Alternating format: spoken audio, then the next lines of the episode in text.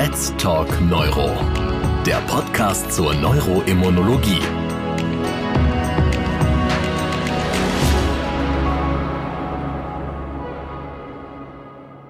Liebe Kolleginnen und Kollegen, ich begrüße Sie ganz herzlich zu Let's Talk Neuro, unserem neuroimmunologischen Podcast. Mein Name ist Professor Martin Grond, ich bin Chefarzt der Klinik für Neurologie am Kreisklinikum in Siegen.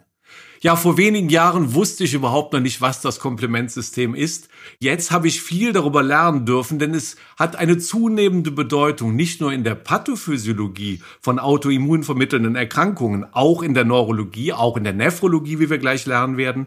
Aber es bekommt eine besondere Bedeutung jetzt, wo wir medikamentös dieses System blockieren können. Und das ist eine große Herausforderung und eine große Chance in der Medizin. Wenn Sie etwas blockieren, was pathophysiologisch, aber auch physiologisch eine Bedeutung hat, dann muss man ja möglicherweise präventive Maßnahmen unternehmen. Und darüber wollen wir heute reden.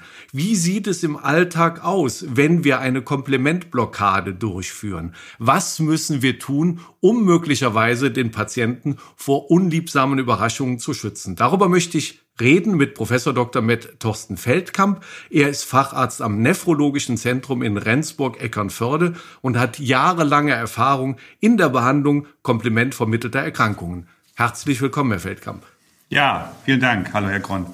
Ich habe mich natürlich im Vorfeld ein bisschen mit Ihnen beschäftigt und habe ein Buch gefunden zum Thema Blutdruck senken ohne Medikamente. Was ist Ihre Hauptbotschaft zu dem Thema? Ja, das ist in der Tat ganz wichtige Sache, weil ich glaube, dass viele Patienten gar nicht wissen, dass sie sehr viel selber tun können für sich, um die Gesundheit zu verbessern. Das heißt, wenn man über Bluthochdruck spricht, dann wissen wir ja klar, das macht viel Arteriosklerose, das macht Herzinsuffizienz, das macht schlimme Dinge. Und dann geht man zum Arzt und dann wird einem geholfen und ist alles gut, denkt man. Aber das Schlimme ist, dass viele Patienten da ihre eigenen Heilungschancen vertun, denn sie können eine ganze Menge für sich selber tun.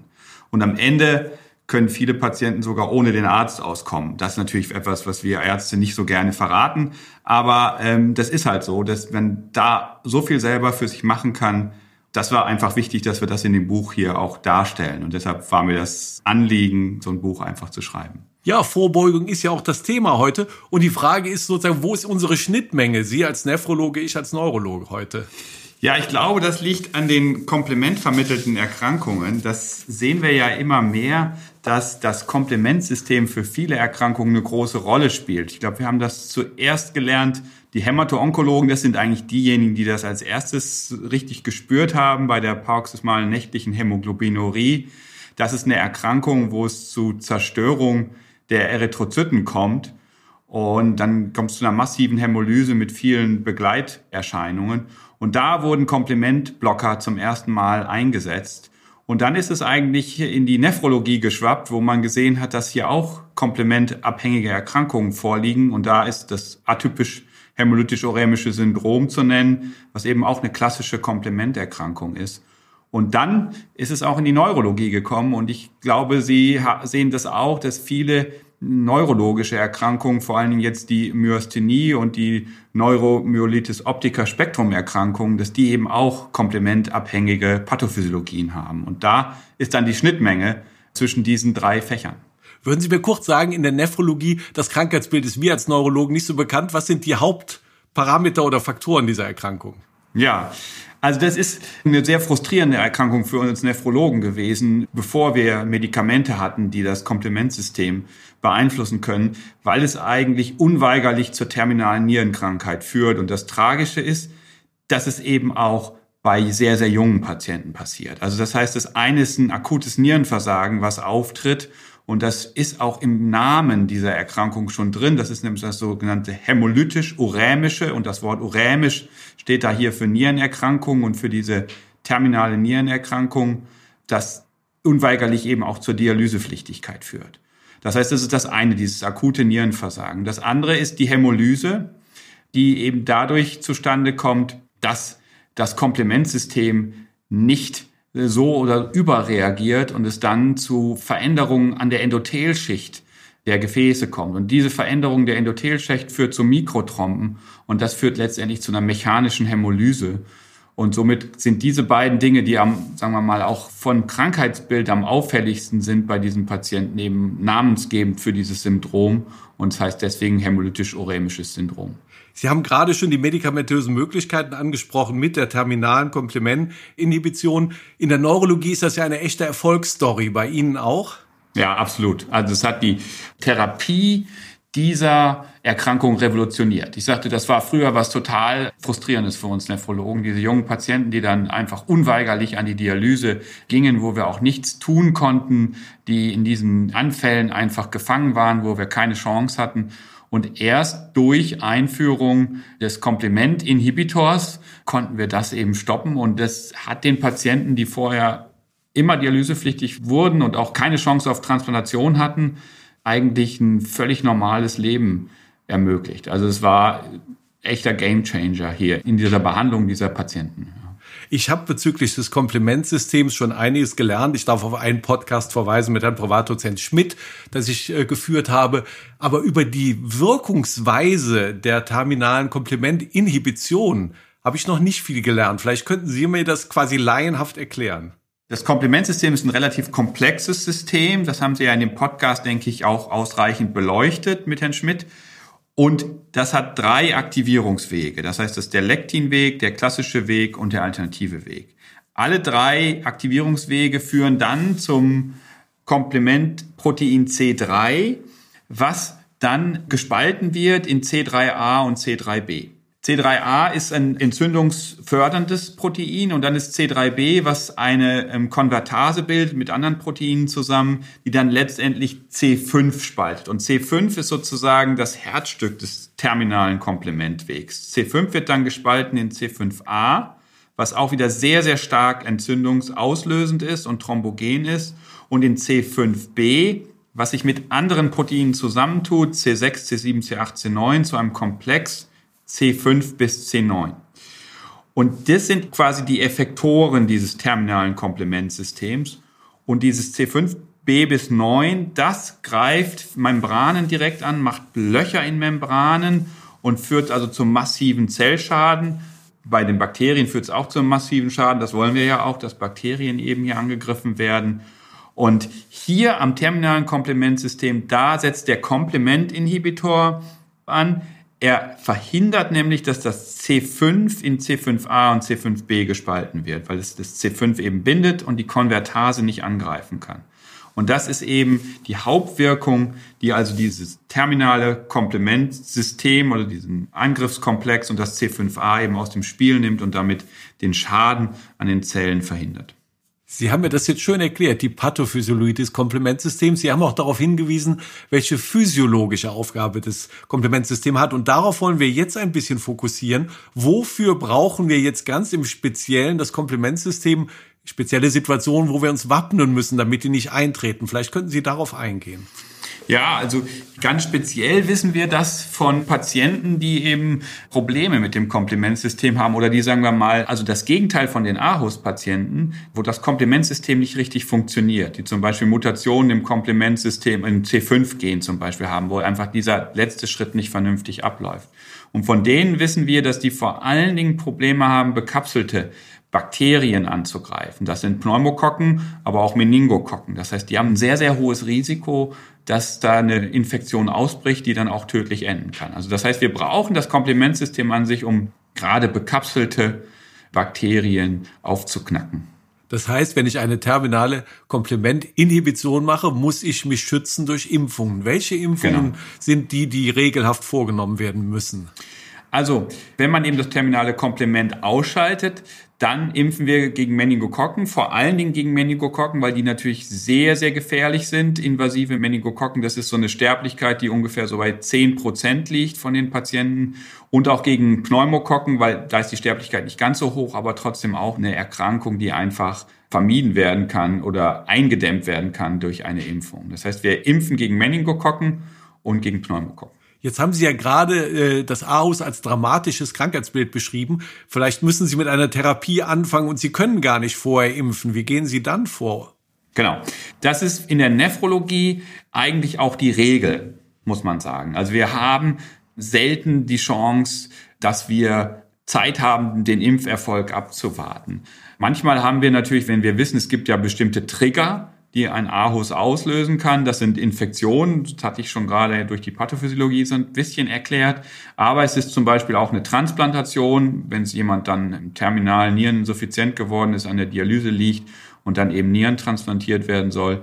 Dann kann man sich natürlich schon ein bisschen darauf vorbereiten, wenn man weiß, der hat einen aHUS, und dann hat man eine Zeit dafür, dass die Impfantwort eben sich ausbilden kann. Aber wenn man es nicht kann, dann muss man diese Zeit abwarten, bis der Patient eben eine Impfantwort aufgebaut hat. Und das wissen wir jetzt von Corona, dass das ungefähr 14 Tage sind. Das ist ja jetzt auch mittlerweile medizinisches Allgemeinwissen und Laienwissen. Und das sind eben diese 2 Wochen, die wir überbrücken müssen.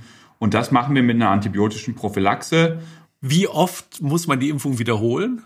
Also da muss man jetzt nochmal sagen, dass das jetzt nicht nur ein Meningokokkenstamm ist, den wir abdecken müssen mit einer Impfung. Wir haben es insgesamt mit 5 Meningokokkenstämmen zu tun. Das sind die Stämme A, C, W und Y. Und der Stamm B, ich habe sie deshalb jetzt so aufgezählt in dieser Reihenfolge, weil den Stamm A, C, W und Y können wir mit einer Impfung abdecken. Und dann gibt es auch eine Impfung gegen den B-Stamm. Das heißt, wir müssen 2 Impfungen durchführen, einen mit einem tetravalenten Impfstoff und eine mit dem monovalenten Impfstoff gegen den B-Stamm. Und wir verabreichen beide Impfungen relativ zeitgleich, also rechter Arm, linker Arm, meistens mit so 1-2 Tagen Unterschied. Und man muss eben auch beides abdecken. Und muss ich das alle paar Jahre wieder machen? Genau, und dann muss man gucken, wie man das macht. Also wenn wir uns zunächst mal auf den B-Stamm fokussieren, das muss man zum Zeitpunkt 0 und dann nach einem Monat wieder impfen. Und die andere Impfung, tetravalenter Impfstoff, ACW und Y, da müsste man eigentlich nur eine Impfung machen. Aber wir wissen ja auch durch Corona jetzt, dass natürlich immer nicht jeder Antikörper aufbaut, sondern es gibt eben Patienten, die eben keine gute Antikörperantwort aufbauen. Und da haben wir ein paar Studien gemacht und geguckt, wie das aussieht. Vor allen Dingen bei Patienten, die immunsupprimiert sind. Das sind Patienten mit schwerer Niereninsuffizienz oder auch Patienten nach Nierentransplantation.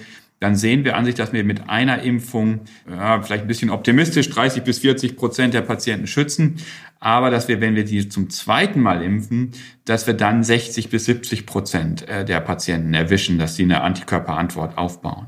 Und deswegen weichen wir von der Fachinfo ab und machen das nicht so, wie es in der Fachinfo steht, sondern wir impfen einmal und impfen dann nach 3 Monaten nochmal, ähnlich auch wie bei der Corona-Impfung, weil wir einfach glauben, dass das für unsere Situation die bessere Wahl ist. Ja, nun ist es ja so, dass viele Patienten bei neuroimmunologischen Erkrankungen oder auch bei nephrologischen Erkrankungen multiple immunsupprimiert sind. Also die haben dann noch Steroide oder andere Medikamente. Das heißt, auch gerade da ist besonders wichtig, den Impfschutz aufrechtzuerhalten. Spielen Titerbestimmungen hier vielleicht eine Rolle, um festzustellen, wer hat einen guten Impfschutz, wer nicht? Ja, Titerbestimmungen sind eine ganz gute Sache. Das ist nur sehr aufwendig, weil es nur 1-2 Stellen gibt in Deutschland, die das machen, wo man den ACW und Y-Stamm eben Titer-Dart angucken kann. Das heißt, ja, das könnte man machen, wenn man jetzt Sorge hat, dass der Patient vielleicht, weil er eine besonders schwere Immunsuppression bekommt, Stichwort Rituximab, dann würde das eventuell Sinn machen. Aber wir machen also eine Mixtur. Wir geben einmal diese Impfung und geben dem Patienten aber gleichzeitig noch eine Antibiotika-Prophylaxe mit. Dass der also, wenn er Symptome verspürt, dass er direkt dann auch ein Medikament hat. Jetzt hatte ich nur den A, C, W und Y-Titer erwähnt.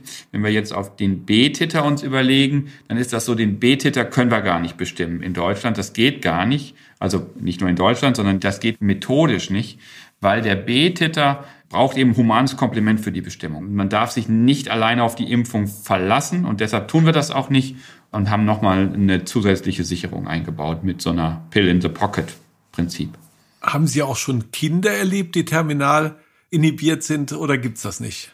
Das gibt's auch, also die Kinderärzte, also das ist immer spannend, weil wir auch mit den Kinderärzten da eben einen engen Austausch haben. Einer der ersten Fälle, die damals in Deutschland mit dem Komplementinhibitor behandelt wurden, zusammen mit den Kinderärzten haben wir uns da zusammengesetzt, weil die natürlich diese angeborenen Erkrankungen sehr viel häufiger auch sehen, weil das natürlich auch häufig im Kindesalter manifestiert. Das muss nicht sein. Es gibt auch Patienten, wo das mit 60, 70 zum ersten Mal auftritt, so eine Manifestation. Aber Kinderärzte sehen das und Kinderärzte sind natürlich auch total begeistert über so eine Möglichkeit und da wird es auch genauso eingesetzt. Wenn Sie für mich jetzt nochmal die Impfempfehlung quasi in 2 Sätzen zusammenfassen, so als Kochrezept, machen Sie das bitte. Also, Sie haben 2 Impfstoffe gegen einen tetravalenten A, C, W und Y und gegen B. Jetzt, wenn wir auf die Meningokokken gehen, dann machen Sie das Impfschema mit dem tetravalenten Monat 0 und Monat 3. Beim B-Stamm würden wir nach 0 und einem Monat impfen, aber nicht alleine auf die Impfung verlassen. Der Patient bekommt eine antibiotische Therapie mit nach Hause, soll er bei Kopfschmerzen, Nackensteifigkeit sofort einnehmen und dann die Klinik aufsuchen. Außer Meningokokken noch andere Erreger? Genau, dann Pneumokokken. Pneumokokken-Impfung machen wir auch. Ist ja auch vorgeschrieben und auch vom RKI empfohlen. Da machen wir eben auch eine Zweifachimpfung mit Pneumokokken-Impfstoff. Hämophilus influenzae auch? Hämophilus influenzae ist ja vor allen Dingen für die Kinderärzte etwas, was die impfen, gerade bei den Immunsupprimierten, ja, das machen die. Wir machen das an sich nicht, weil das ist ja etwas, was man auch vor allem bei der Milzentfernung macht. Das würden wir aber bei der Komplementblockade nicht machen. Das ist nicht vorgeschrieben. Nun habe ich ja nun gerade gesagt, Sie haben langjährige Erfahrung in diesem Gebiet. Haben Sie schon mal einen, ich nenne es mal, Impfdurchbruch gesehen? Glücklicherweise noch nicht. Aber es gibt es, also ich kenne Kollegen, die davon berichtet haben und das ist auch gefährlich dann, das muss man sagen. Aber wir haben in Deutschland den Vorteil, dass wir in einem Niedriginzidenzland leben, was Meningokokken angeht. Das sieht in England schon ganz anders aus, in Frankreich auch. Wir haben eine sehr, sehr niedrige Rate und die ist jetzt nochmal reduziert worden durch Corona. Sie ist vor Corona schon wahnsinnig abgefallen, aber jetzt durch die Hygienemaßnahmen bei Corona nochmal halbiert. Deswegen haben wir glücklicherweise nicht so ein Riesenproblem wie zum Beispiel die Briten, die auch viel rigider sind, was Antibiotikaprophylaxen angeht bei Komplementinhibition. Ja, lieber Feldkamp, ich habe jetzt viel gelernt über die physiologische Bedeutung, aber auch über die pathophysiologische Bedeutung des Komplementsystems. Ich habe gelernt, was wir beachten müssen, wenn wir eine terminale Komplementinhibition durchführen, welche Impfung wir durchführen müssen und dass, wenn wir diese Impfung Lega Artis durchführen, eigentlich keine Sorgen haben müssen vor Infektionen. Ich bin Ihnen dankbar für diese Aufklärung und ich danke auch allen, die heute zugehört haben, verweise auf weitere Podcasts zum Thema Neuroimmunologie und darf mich für heute verabschieden. Vielen Dank. Ja, vielen Dank. Let's Talk Neuro, der Podcast zur Neuroimmunologie.